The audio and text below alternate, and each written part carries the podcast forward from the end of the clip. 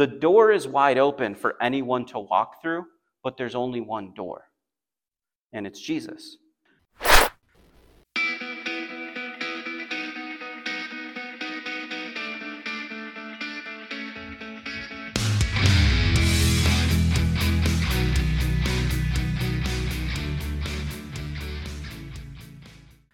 John 14, that's what we're going to be dealing with today. Um, I had a tough time with this one. Here's the problem John 14 is very deep theologically of a chapter. And I thought I'd really like to break it up over a couple of different weeks, but I don't want to remove the context because this is one conversation that Jesus has with his disciples while they're still in the upper room after having the Last Supper. Now, I will say this the chapters and verses in Scripture, they weren't always there. They're not part of the original writing in Scripture. What they give us is the ability to reference point and make it easier to memorize and, and call back on things. But some of the chapters and verses have odd breaks. Um, they might just be there to shorten a chapter so that it doesn't go on forever. We don't really know why they were decided to be broken up in this particular way. Because you can look at John 14 and disconnect it from John 13. In John 13, which we spoke about last week, was the Last Supper. Jesus at the Last Supper with his disciples, sharing the Passover meal, instituting communion, um, but this is the conversation they had during that meal. And so it's not separate from John 13, it's the same night. It's in the same room, and it's during that dinner. And if you can think of conversations that you have with close relatives and family, uh, you might be surprised because the conversation that Jesus has is very different. Let me give you an example. Now, every year. When my family gets together for, say, Christmas, how many of you have like an extended family gathering around Christmas time? Does that seem like a pretty normal thing to do? How many of you also have this problem with your extended family? They tell the exact same stories every year. Do you tell the same story every year? I do. Um, because why not just get in on the joy of it all, I guess? If you're going to bore me with the same story, I'm going to bore you with the same story. That's how I look at it. Now, every year, this is the story that I tell because they've bothered me with all of their same stories. So here's my story. Uh, when I was younger, I have this cousin whose name is Richie. And he's a few years older than me. And as we got older, you know, he's taller and thinner and makes a lot of money. So he's nothing like me at all anymore. But when we were little kids, we looked almost identical. Um, and we were nearly the same height. We had exactly the same hair color and eye color, and we looked identical. And so one weekend, my dad and I, and my cousin Richie and his dad, my uncle Rick, were going fishing. And we all met up at a restaurant in the morning uh, before we went out fishing. And then Richie and I switched cars. And he rode with my dad, and I rode with his dad to the lake where we were to go fishing. Now, on the way, my uncle was really mad at my cousin for something. I don't know what he did or how he misbehaved that morning that brought on the wrath of my uncle, but I took the brunt of it because the whole ride to the lake, I was just getting lectured and yelled at, but I had no idea what was going on. And when he finally stopped, you know, and his face turned back to a normal color because he wasn't yelling anymore, I said, Uncle Rick, I'm not Richie. and that's my story that I tell every year. And those are the kinds of things, joke little anecdotes that we tell when we gather together. But this is Jesus' last meal before the crucifixion. And he gathered his disciples together and he kept it intimate, and it was only his followers that were with him. And this is the conversation that he had with them. His conversation is considerably more deep. Now, this conversation takes place, it seems, after Judas left. The rest of the disciples are thinking Judas is on his way to go take care of the poor or to buy supplies for the poor because they didn't understand what Jesus meant when he said, Whatever you do, do quickly. And because Judas had control of the money, they thought he was doing the customary thing of taking care of those in need. Um, because he's a follower of Jesus. How could he be doing something evil? But he was. And now those who would not betray him are left, and Jesus is discussing with the eleven. And he says this. Now, this is after he's already told Peter that Peter was going to deny him three times. And so there's shock on their faces. And Jesus looks up and he says, let not your heart be troubled. You believe in God, believe also in me. In my Father's house are many mansions. A better translation of that would be rooms or apartments, but in my Father's house are many mansions. If it were not so, I would have told you. I go to prepare a place for you. And if I go prepare a place for you, I will come again and receive you to myself, that where I am, there you may be also. And where I go, you know, and the way you know. So let's stop there and pause for a moment because there's a lot in here. The first four verses, Jesus says, Don't be troubled. I'm going away. But where I go, I'm going to go prepare a place for you. If that weren't the truth, I wouldn't say this. But where I go, you will come with me, and I will come back again and receive you to myself. So that's what Jesus says here. And he's saying this at the Last Supper, where they're having the Passover meal, likely during the last glass of wine that they're sharing at the Passover meal. This is important now, here's the other part of chapters and verses that make things messy sometimes. Because we isolate things, we forget that it's all connected. John 14 is connected to John 1. It's not its own story, it's connected all the way through. Well, the first miracle that Jesus ever did is recorded in the Gospel of John, and only the Gospel of John. And the first miracle that Jesus did was turning water into wine at a wedding in Galilee. It's interesting that now they're drinking the last cup of wine at the Passover dinner, which also is eerily similar in practice to the cup of wine you would have at the marriage table. And what Jesus is saying is very culturally appropriate to the Galilean wedding ceremony. And interestingly enough, the only disciple who wasn't there is Judas. And Judas is the only disciple of Jesus's who wasn't from Galilee. And he's making a cultural reference to something that all of them would have understood. Let me explain. The Galilean wedding goes something like this The fathers would meet and they would arrange a wedding between a son and a daughter, right? And so the father would prepare, the father of the son would make arrangements with the daughter for the bride of his son and what the dowry was going to be. And they would make those plans. When it came time, when they were of marriageable age and the appropriate time had taken over, the son would then go to the bride's house and pay the dowry for his bride. And he would stay for a little bit, have a little celebration, and leave and go back to his father's house. At that point, the engagement period has begun. They are officially together.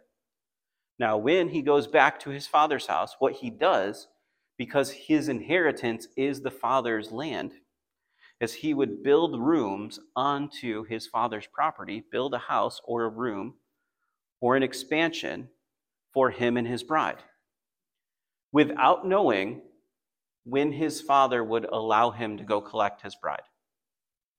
This means the bride would have no idea when her husband would come for her, when the bridegroom would come for her. So she always had to be prepared. Though the timeline was about a year, it was undetermined. The only person who had that information and who would pick the date for the wedding is the father of the groom. And when he decided that it was time to collect his bride, he would tell his son, usually in the middle of the night, to go get his bride. And then he would ride out to meet his bride. And because the bride, knowing that the marriage time was getting close, she would have to always be prepared. And so people would be looking out for this as they knew the time was near without knowing when it was going to come. And so when the bridegroom was on his way and someone saw him on his way, they would blow a shofar trumpet to announce that the wedding was happening. And then the bride and her bridesmaids and all of those who were going to attend the wedding would go out and meet the groom while he was on his way to collect his bride. And when they met, they would turn around and head back to the father's house. And when they got to the father's house, the bride and the groom would have time together before they came out and celebrated in the wedding feast and the wedding ceremony. Now, from the time that the groom leaves when he pays his dowry until they have that wedding ceremony, the groom abstains from wine. Now, remember in chapter 13, Jesus said that he looked forward to when he would experience wine again, because this would be the last time he would experience this meal until he came again.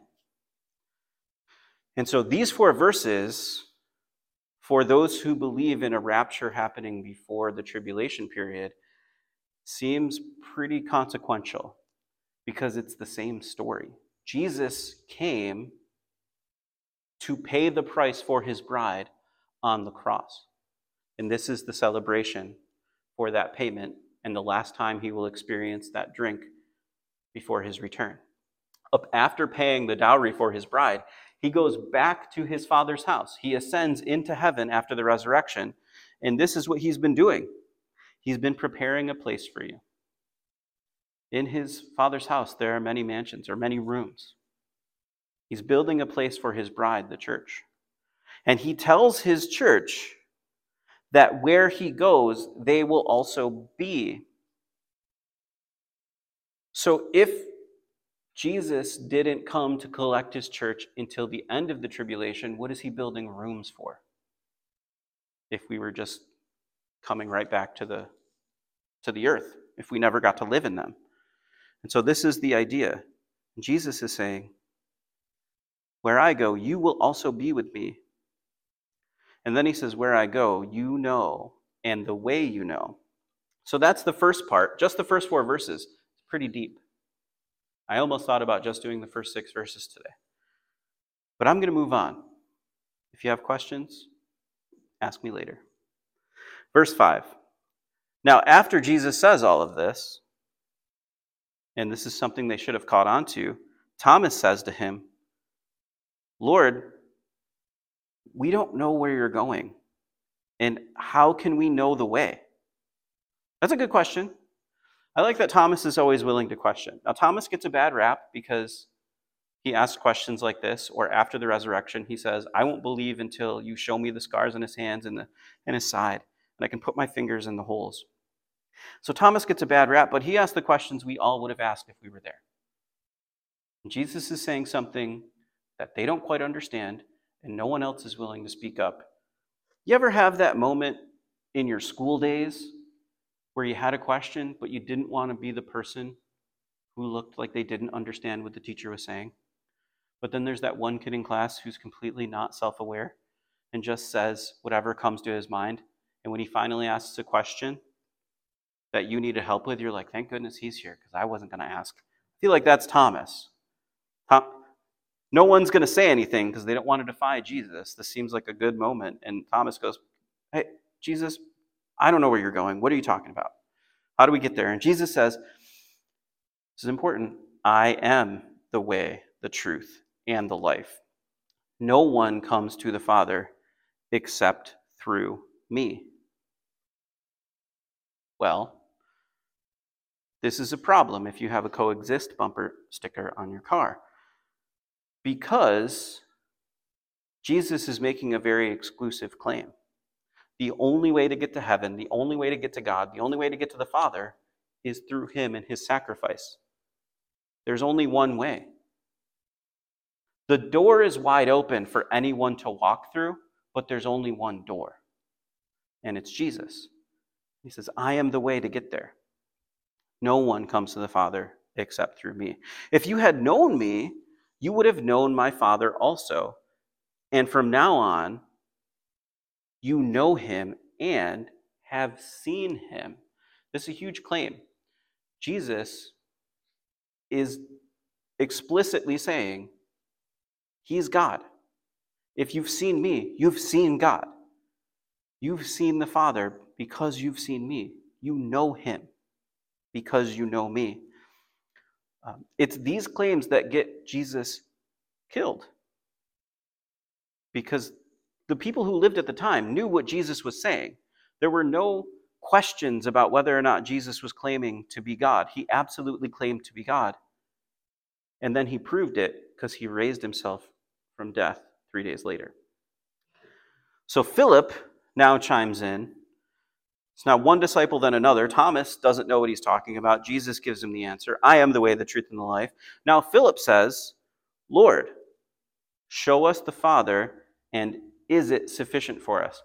Now, this is unique because Jesus just said, If you've seen me, you've seen the Father. If you know me, you know the Father. You know God because I am God. We're the same. And Philip says, uh, Show me again. Jesus says to him, Have I been with you so long, and yet you have not known me, Philip? He who has seen me has seen the Father. So, how can you say, Show us the Father? Do you not believe that I am in the Father, and the Father in me? That words I speak to you, I do not speak on my own authority but the Father who dwells in me does the works. Believe me that I am in the Father and the Father is in me, or else believe me for the sake of the works themselves. Now, what Jesus is doing, and what we're going to see through this whole chapter, is the picture of the Trinity becoming clearer. Jesus is explaining the Trinity to his disciples. He's saying, I am in the Father. I submit to the authority of the Father, but I am in the Father, and the Father is in me. We are one and the same. If you've seen me, you've seen him. I am God, and the only way to get to God is through me. And then he says, Believe me that I am in the Father, and the Father is in me, or else believe me for the sake of the works themselves. And what he's saying is, Philip, Thomas, Peter, all of you who've been with me for the last three and a half years, you've seen some things. You've seen me turn water into wine. You've seen me walk on water. You've seen me calm the storm when all of you were afraid you were going to die. You've seen me turn blind people into people who can see. You've seen the lame be able to walk. You've seen the deaf be able to hear. You've seen the blind be able to see. And if that wasn't enough, remember like a week ago you saw Lazarus die and come back to life? I'm about to do that to myself, guys. What you've seen, if you can't comprehend it, at, at least grasp what you've seen me do and take that as a testimony in itself. Jesus is clearly God. Verse 12 Most assuredly I say to you, he who believes in me, the works that I do, he will do also, and greater works than these he will do, because I go to my Father. All right, I got to stop there and pause for a minute. Because let's think about this. I just listed a whole bunch of things that Jesus did, including resurrect himself, as well as Lazarus, and he also resurrected two others from the dead. He made blind people see and deaf people hear, and he healed lepers and walked on water. Um, I don't know about you, I can't do any of that. But Jesus is saying here that the church, and specifically his disciples, will do greater things than he did. What on earth does he mean by that? Because uh, Peter was also crucified, but he stayed dead. Paul was beheaded and he stayed dead. And John was exiled to the island of Patmos and eventually allowed to come back, and then he died of natural causes and is still dead. So, what do you mean? What, what is the greater works that's going to happen because of the church? Well, let's not worry too much about the miraculous and understand what the work actually is. The point of Jesus' works were to prove that he's God and to spread the gospel for those who would believe.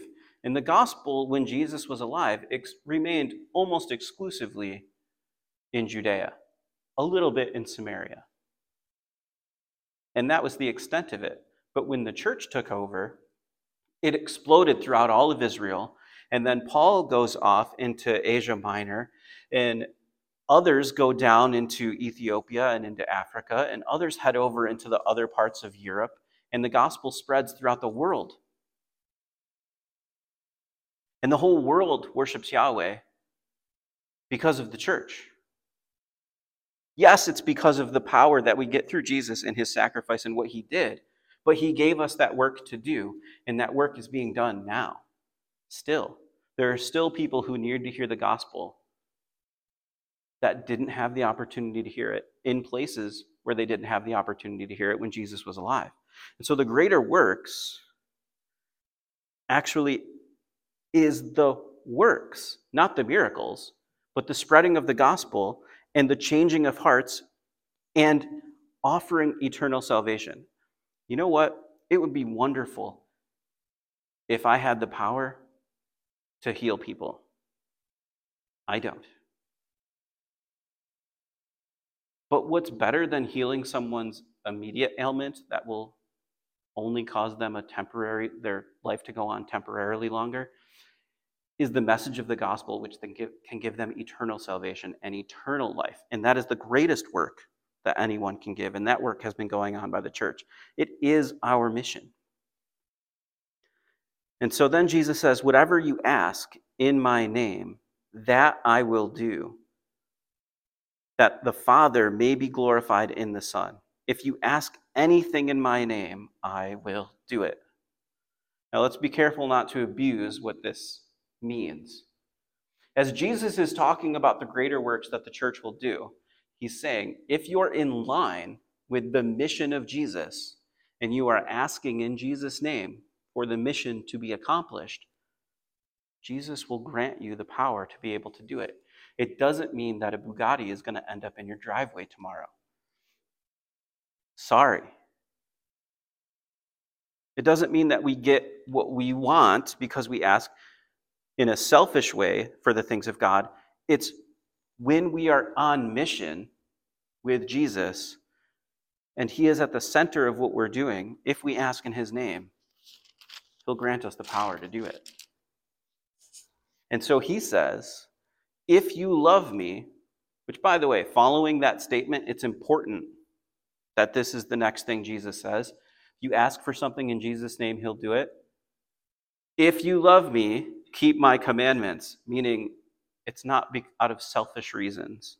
You love me, keep my commandments, and I will pray the Father, and he will give you another helper, that he may abide with you forever. The Spirit of truth, whom the world cannot receive because it neither sees him nor knows him, but you know him, for he dwells with you and will be in you. Now, up to this point, what we've seen from Jesus is he's made a cultural reference that the Galileans would have understand to the Galilean wedding. Then he went on to talk about how Jesus and the Father are connected, how they are the same. If you've seen Jesus, you've seen God. If you've seen Jesus, you've seen the Father. They are one and the same. And now he says he's leaving. But he's going to pray that we will receive another helper that he may abide with us forever, the Spirit of truth. So we've seen the Father, we've seen the Son, and now we're getting a look at the Holy Spirit. And what does this mean? Jesus uses an interesting phrase because in verse 16, when, when he says, I pray the Father, he will give you another helper. Now, there's a couple of Greek words that could have been translated into the word another. There's the word heteros, which can be translated to another. Now, for instance, as an example, uh, if I was writing a document and I had a pen, and the pen ran out of ink, and I said, Can you get me another? But in Greek, I use the word heteros. You would be looking to give me another writing implement, not necessarily a pen.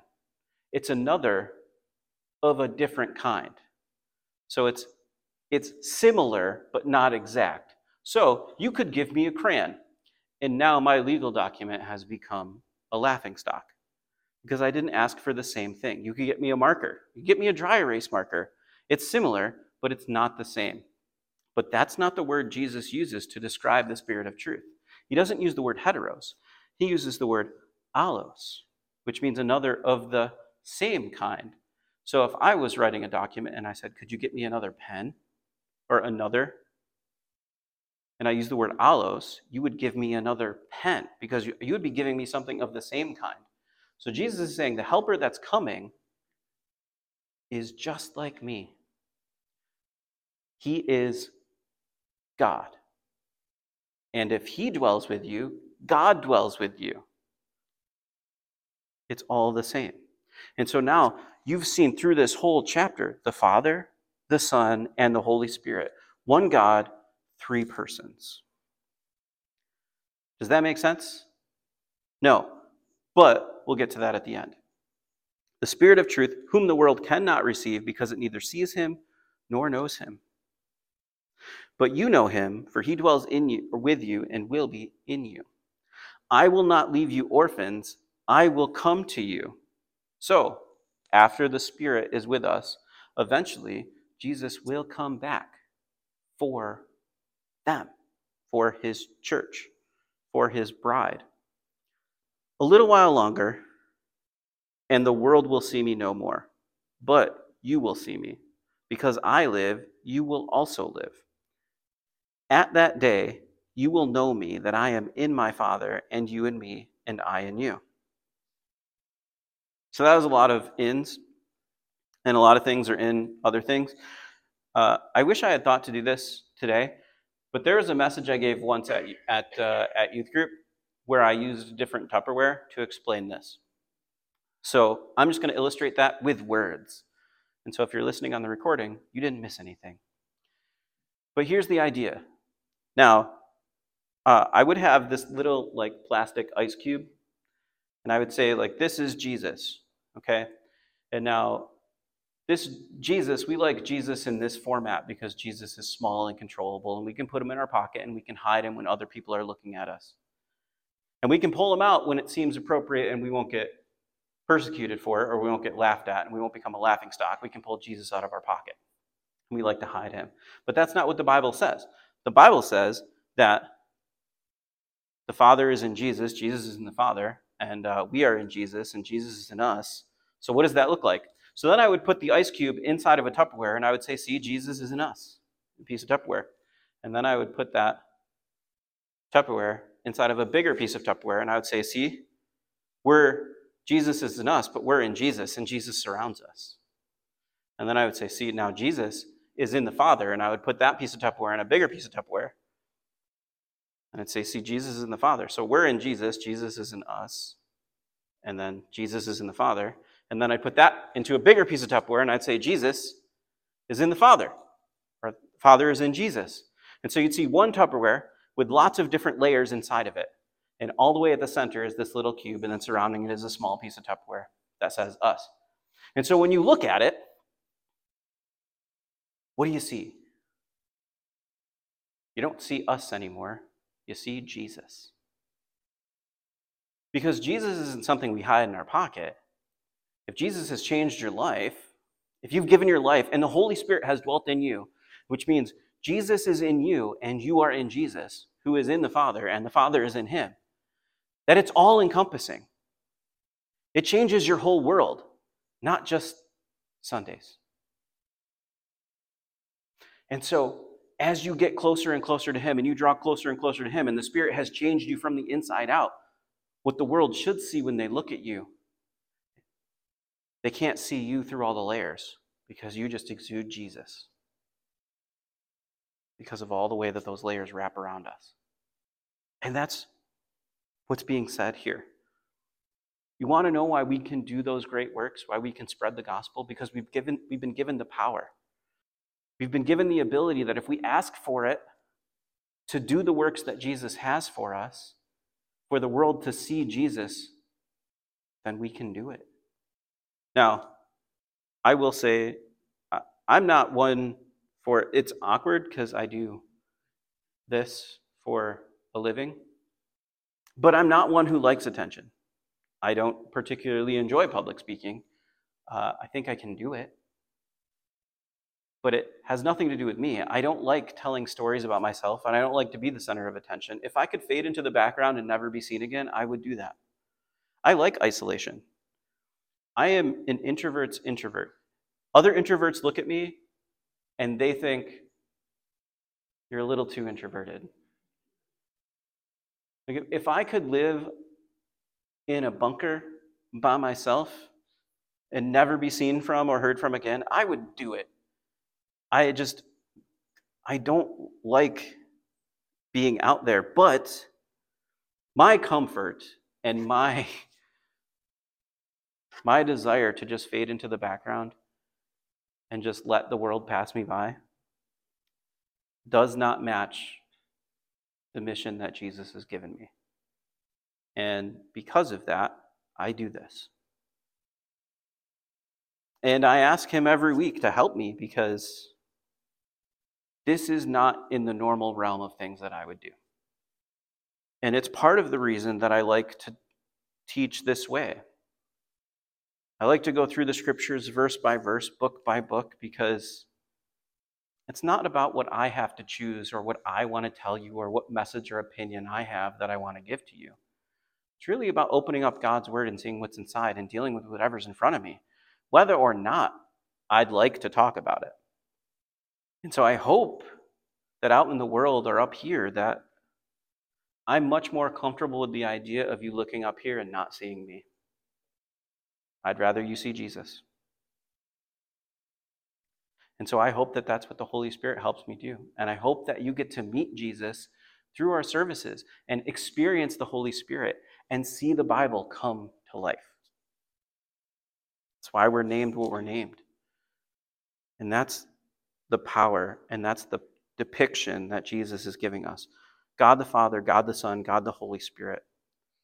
How, when your worldview is completely changed and your, your whole world and you're changed from the inside out by the power of the Holy Spirit, it gives you the opportunity to be surrounded and enclosed and enveloped in Jesus so that that's what the world can see. That's what I strive for. Now, a little while longer, and the world will see me no more, but you'll see me. Because I live, you will live also. At that day, you will know that I am in my Father, and you in me, and I in you. I hope that statement makes a little more sense now. He who has my commandments and keeps them is he who loves me, and he who loves me will be loved by my Father, and I will love my, I will love him and manifest myself to him. Verse 22. Judas, not Iscariot, that's important. Judas Iscariot is not here. This Judas is in other gospels uh, Thaddeus. It's just another name they use to describe him. But Judas, not Iscariot, said to him, Lord, how is it that you will manifest yourself to us and not to the world?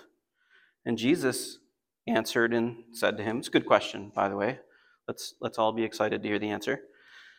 If anyone loves me, he will keep my word, and my Father will love him, and we will come to him and make our home with him. He who does not love me does not keep my words, and the word which you hear is not mine, but the Father's who sent me. These things I have spoken to you while being present with you, but the Helper, the Holy Spirit, whom the Father will send in my name, will teach you all things and bring to your remembrance all things that I said to you. So there you go. How's he going to do it? Through loving him and him sending the Holy Spirit onto you. And when the Holy Spirit comes, he'll make you remember and see things you didn't see before. Now, this is very apparent in the early church because I'll tell you, a group of fishermen and tax collectors and sinners who had no idea what they were doing and seemed clumsy and clueless for three and a half years Jesus resurrects, ascends, the Holy Spirit comes on them, and now all of a sudden they're really eloquent and they're speaking like the teachers of Israel don't speak.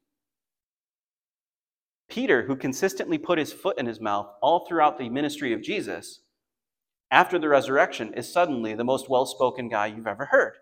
How is this possible? The Holy Spirit. How is he able to recall scripture after scripture and that points to Jesus and be so convincing that in the city of Jerusalem, where the resurrection would have happened, that he convinced 3,000 people in one day to come to Jesus. Power of the Holy Spirit gave him what he didn't have. Peter had passion, Peter had love for Jesus, and Peter had a desire to follow him. But it wasn't until the Holy Spirit empowered him that he became useful. And if you love Jesus, he will fill you with the Holy Spirit. Now, not all of us are going to get the same gifts, uh, and that's a different message for another time. But you can trust that you will receive gifts from the Holy Spirit to be used for the mission of the gospel. Verse 27 Peace I leave with you, my peace I give to you, not as the world gives, do I give to you. Let not your heart be troubled, neither let it be afraid.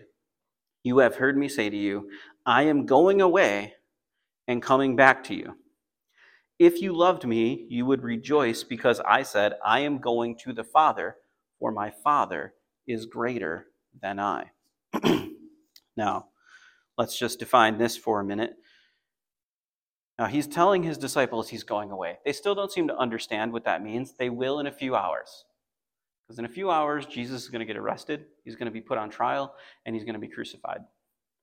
So they're going to understand what he means, and they're going to be the, there when he gets buried. But right now, they don't seem to understand what's going on.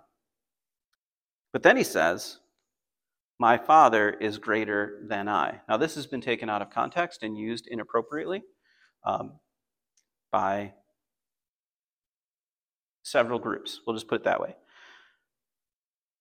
The point is, when Jesus took on flesh, he was fully God, but he was also fully human. And that means that he submitted himself to be put in time and to restrict himself from some of the power.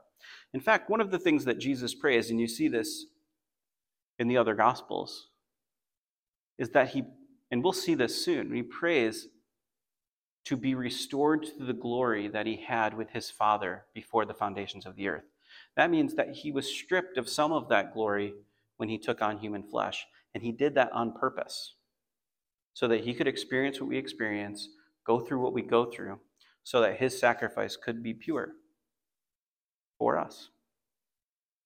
And so in this moment, the Father is greater because Jesus has submitted himself to the authority of the Father as he was put in the flesh and has restricted himself from some of the glory he used to have, and he did that on our behalf. And that's a good thing. It doesn't make him less God, it just means he has done even more for us by becoming fully human. Verse 29 And now I have told you before it comes that when it does come to pass, you may believe. So now Jesus is really getting to the point. Look, I'm telling you a lot of things. You don't understand it, but when it happens, this will all click and make sense. Verse 30 I will no longer talk much with you, for the ruler of this world is coming, and he has nothing in me. but that the world may know that I love the Father as the Father gave me uh, gave me commandments. So I do. Arise, let us go from here. So he's saying it's going to be a rough road ahead. The prince of the earth, the ruler of this world, Satan, is coming. He doesn't have anything to do with me. He's very opposed to me. He's going to make it difficult. But I have come to fulfill the commandments of the Father, and I've come to do what needs to be done. You don't understand it yet, but when you see it, you'll know. And then Jesus says, Arise, let us go from here. Now imagine this bomb being dropped on you. You don't understand what he's saying. He's saying he's leaving, but he's coming back. He mentioned something that was reminiscent of a wedding that he wouldn't share in wine again until he comes back. What is all of this? What is he talking about? And then he just says, Let's go. Let's take a walk. Now, chapter 13, chapter 14, which we just went through, and the next couple of next few chapters are all the same night. They're all ha- happening at the same time. They've now left the upper room where they were having dinner and they're walking to the Garden of Gethsemane. They're walking to the place where Jesus gets arrested. And at the end of the meal, at the end of their time in the upper room, Jesus just says, Let's go. Those seem like not that big of a deal, not important words. I say it all the time. I say it to my wife constantly because when it's time to get ready, I have to say it five times before we're out the door. Let's go. Because I have something to do. I have somewhere I need to be. I have a mission. Usually, we're on the same team here that we are looking to accomplish. If we're going to the store to get groceries, I don't want to get home too late. I don't want to spend my whole day wasting this time doing this. I have something I need to accomplish. Let's go. Now, the disciples are completely unaware of what they're heading towards, but Jesus says these words knowing full well what he's in store for. When he says, let's go, he's leaving the comfort and the security of the upper room to go out into the open Garden of Gethsemane, where he knows Judas will track him down in betrayal and he'll get arrested and brought to the temple where he gets punched, spit on, his beard ripped out, where he eventually will get led from there to another trial in front of Pontius Pilate, to another trial in front of Herod, to back to Pontius Pilate again, where he will be put to death and put on trial for what he has done. And what he's done, nothing wrong, other than claim to be God, which he is. And he knows full well what he's about to do. And to all he says to his disciples is, Let's go. He's not waiting, he knows his mission. And because of what he did, we're all here. We're all here celebrating what he did for us because he can change you from the inside out. That sacrifice that he knows he's headed towards, he doesn't waste time and he brings his closest along with him so that they can be the ones when they understand and they see what happens it's all going to click for them and the world's going to change forever. And their message was brought to us all the way to today because Jesus didn't hesitate. When dinner was over and his time was up he said let's go. And now he invites us all along to participate in the mission. And he says, if you're on mission with me, I'll give you what you ask for. All you got to do is ask for it. So let's do that. Let's ask right now. Father God, thank you. Thank you for loving us so much. Thank you for being willing to send your son. Lord Jesus, thank you for your willingness to go through this horror, to go through this sacrifice on our behalf. Thank you for being willing and not hesitating to go to the cross on our behalf so that we can experience salvation and through that, the power of the Holy Spirit to change the world. God, the world is dark. And I want to seek the kingdom of heaven first. And boy, do I look forward to you coming to collect your bride. I look forward to the wedding supper of the Lamb. I look forward to experiencing my room that you've prepared for me. But in between now and that time, there's a mission. There's people who need to hear the gospel. And you've tasked us with spreading it. God, we ask in Jesus' name that you give us the insight, the wisdom, the creativity, and the power to do so to make a difference in this region and anywhere else you allow us to reach. In Jesus' name, amen.